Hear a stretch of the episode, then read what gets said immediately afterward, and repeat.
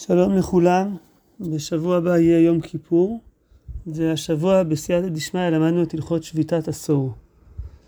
אז אני רוצה לדבר על ההלכות האלו אה, בקצרה, באופן כללי, שתי נקודות, נקודה אחת שאומרת משהו לגבי ספר משנה תורה, ונקודה נוספת שניגע משהו בעניין של יום כיפור. אז נתחיל בנקודה הראשונה, הרמב"ם אה, שם את הלכות שביתת אה, עשור בתוך ספר זמנים, אבל אה, העניין של יום כיפור הרמב"ם עוסק בו לא רק בהלכות שביתת עשור, אלא בעוד כמה מקומות, ואני אפרט את הדברים. יש לנו מצד אחד בהלכות שביתת עשור, הרמב"ם מדבר על איסור מלאכה ביום כיפור, ועל העינויים שיש ביום כיפור, איסור אכילה ושתייה ושאר העינויים שיש ביום כיפור. אה, אבל חוץ מהדינים של אה, איסורי אכילה ו... אה, ואיסור לעשות מלאכה ביום כיפור, יש לנו דברים נוספים שקשורים ליום כיפור. יש לנו מצד אחד הלכות תשובה בספר המדע, שהם קשורים לעניין של יום כיפור, גם אם זה לא רק עניין של יום כיפור, אבל בהחלט תשובה זה משהו שהוא שייך ליום כיפור. אנחנו יודעים שיום כיפור הכפרה שלו לפי חלק מהדעות לפחות היא תלויה בתשובה, וודאי שהתשובה היא חלק מעניינו של היום. אה, דבר נוסף, זה התפילה שיש ביום כיפור, הדינים המיוחדים אה, של, של תפילה שיש ביום כיפור, ההוספות שיש בתפילה של יום כיפור, הקריאה בתורה שיש ביום כיפור. כל הדברים האלו נמצאים במקום אחר, נמצאים בהלכות תפילה, שזה נמצא בספר אהבה, כבר הזכרנו שאת אה, איסורי מלאכה ותעניות זה בספר זמנים, בהלכות שביתת עשור. וחוץ מזה יש לנו עוד דברים, יש לנו גם כן את הקורבנות שמקריבים ביום כיפור. והרמב"ם מדבר על זה, יש לו הלכות מיוחדות לנושא הזה, שזה הלכות עבודת יום הכיפורים, שזה נמצא בתוך ספר עבודה. ובתוך ספר עבודה יש לו גם כן עוד התייחסות קצרה אה, למוספים שיש ביום כיפור. וזה נמצא בתוך הלכות מדין ומוספים. אז בעצם יוצא שיש לנו בארבעה ספרים שונים, בתוך משנה תורה, הרמב"ם מפרט דינים שקשורים ליום כיפור. ספר מדע, אהבה, זמנים וספר עבודה. אם אנחנו אה, נשווה את, ה, את ההלכות האלו למה שיש בשולחן ערוך, אז אנחנו נראה שבשולחן ערוך הדברים האלו, מרוכ... וגם בטור כמובן, הדינים של יום כיפור מרוכזים בהלכות יום כיפור, ששם יש גם כן את הדינים שקשורים לתפילה ביום כיפור, ואת הדינים שקשורים ל... ל... לאיסור המלאכה ול... ול... ולעינויים שיש ביום כיפור, וגם מעט התייחסות לתשובה, זה לא נושא שמפורט מאוד, כמו בהלכות תשובה, אבל בכל אופן איזושהי התייחסות. ואין לנו את דיני הקורבנות, כי זה לא, אין לנו את זה בשולחן ערוך, זה לא נוהג בזמן הזה. אבל בכל אופן ההבדל הזה שיש בין הרמב"ם לשולחן ערוך הוא לא רק הבדל של היקף ההלכות שיש ברמב"ם, שהוא היקף יותר רחב, שכולל גם דברים שלא נוהגים בזמן הזה, אלא גם הבדל שהוא אה, בא לידי ביטוי בסידור, סידור ההלכות, או שיטת הארגון שלהם. ואני חושב שההבדל הזה הוא קשור לזה שגם הרמב"ם וגם השולחן ערוך הם ספרי ההלכה, אבל יש הבדל בין האופי של ספרי ההלכה האלו. ספר ההלכה של השולחן ערוך, אני הייתי קורא לזה, זה ספר הלכה פונקציונלי. איך אה, אדם רוצה לדעת איך להתנהג. יש לו ספר כמו מדריך הלכתי, אפשר לקרוא לזה. הספר הלכה של הרמב"ם הוא ספר שאני אקרא לו ספר הלכה אנציקלופדי. שהוא מביא את ההלכות, אבל הוא מסדר אותן לא באופן, באופן בהכרח הפרקטי, אלא לפי, באופן ענייני, לפי הנושאים, הקטגוריות ההלכתיות.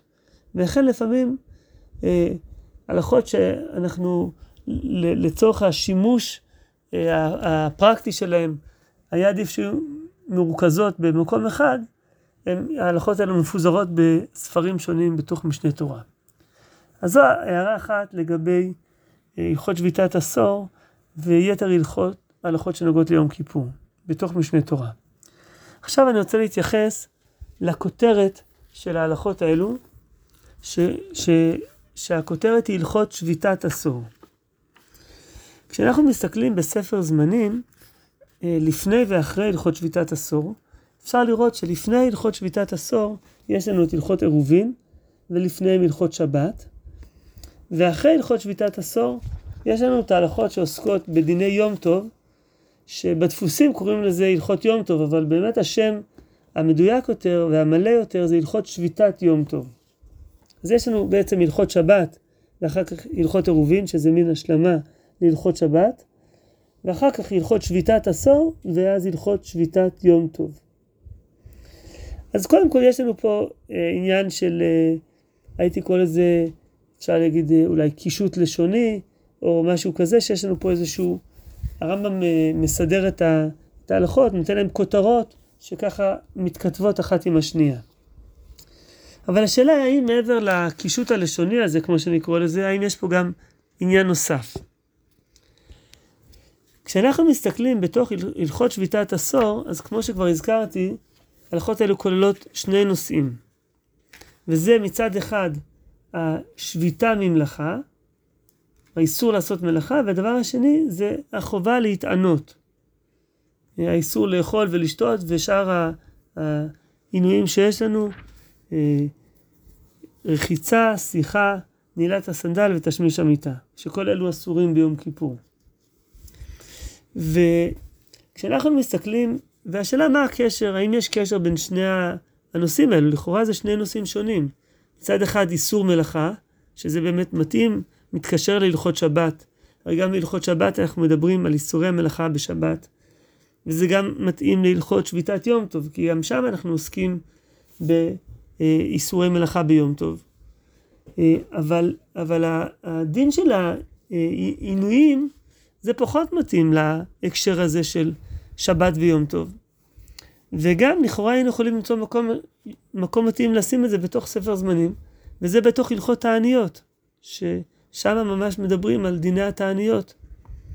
ובכלל זה גם מדברים על הלכות תשעה באב, שבו גם כן נוהגים כל החמשת העינויים שיש ביום כיפור. אז השאלה למה הרמב"ם שם את, את, את שני הנושאים הלכאורה השונים הללו בתוך הלכות שביתת עשור. כשאנחנו מסתכלים אה, בהלכות, אז אני חושב שאפשר למצוא את ההסבר בתוך דברי הרמב"ם. ועכשיו אני אקרא בתוך אה, פרק א', הלכה א', אה, וככה כותב הרמב"ם: מצוות עשה לשבות ממלאכה בעשור לחודש השביעי, שנאמר שבת שבתון הוא לכם. וכולי. אז יש לנו מצוות עשה לשבות ממלאכה, ש, שהיא נלמדת מהלשון שבת שבתון לכם, והוא ממשיך, וכל עשה בו מלאכה ביטל מצוות עשה ועבר על לא תעשה, שנאמר ובעשור וכולי, כל מלאכה לא תעשו. אז יש לנו איסור מלאכה שיש בו לאו של כל מלאכה לא תעשו, ויש בו גם עשה של שבת שבתון הוא. אני ממשיך אה, ומדלג להלכה ד', ובהלכה ד' כותב הרמב"ם, מצווה, מצוות עשה אחרת יש ביום הכיפורים, והיא לשבות בו מאכילה ושתייה, שנאמר, תענו את נפשותיכם. מפי השמועה למדו, עינוי שהוא לנפש זה הצום. וכל הצם בו קיים מצוות עשה. וכל האוכל ושותה בו ביטל מצוות עשה ועבר הלא תעשה, שנאמר, כי כל הנפש אשר לא תאונה וכולי ונכרתה. מאחר שנש הכתוב כרת למי שלא נטענה, למדנו שמוזרין לנו בו על אכילה ושתייה. אז הרמב"ם מביא גם כן עשה ולא תעשה לגבי האיסור של אכילה ושתייה. יש לנו עשה, תענו את נפשותיכם, ויש לנו לא תעשה, שנלמד דרך העונש, עונש הכרת שיש לנו למי שאוכל ושותה ביום כיפור, למי שלא מתענה. אז זה איסור, האיסור להתענות. אה, עכשיו, כשאנחנו אה, מסתכלים בניסוח, הרמב"ם אומר, לשבות בו מאכילה ושתייה. אז הרמב"ם משתמש בלשון הזאת, לשבות בו מאכילה ושתייה, למרות שבעצם ה... ה... ה...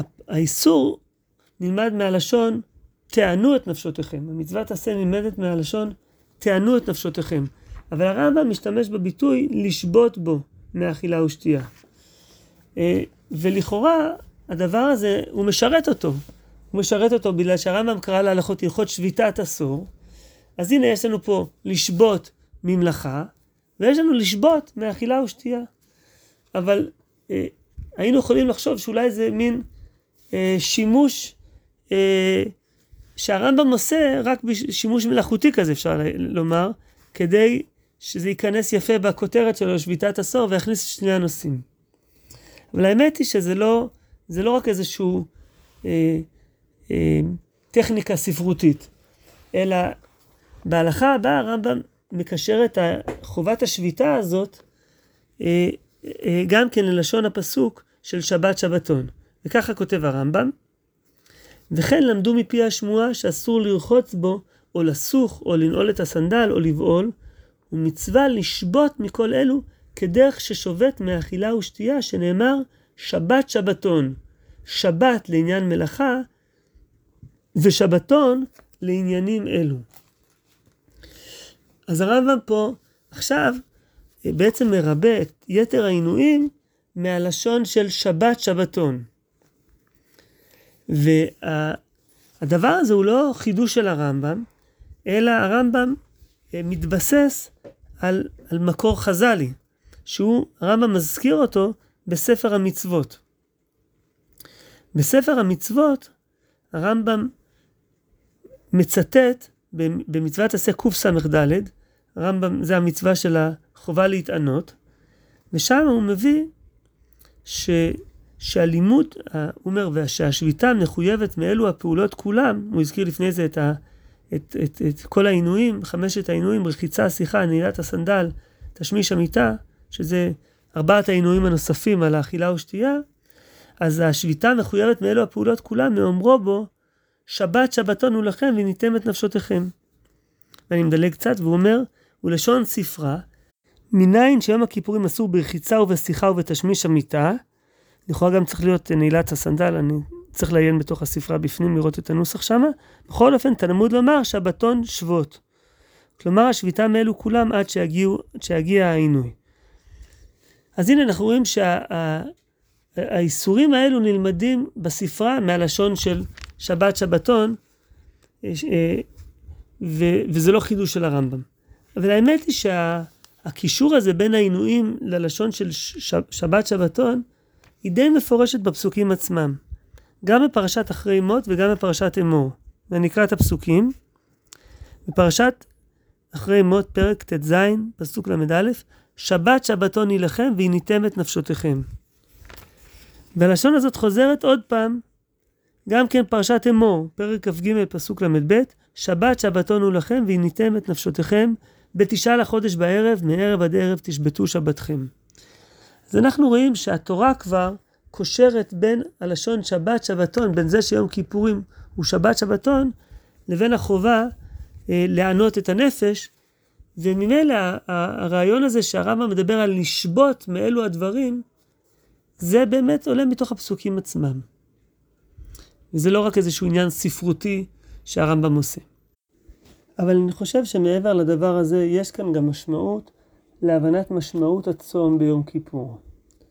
כמו שהזכרתי מקודם, היינו יכולים לחשוב שאולי המקום שמתאים להזכיר את דיני אה, התענית ביום כיפור זה בהלכות תעניות.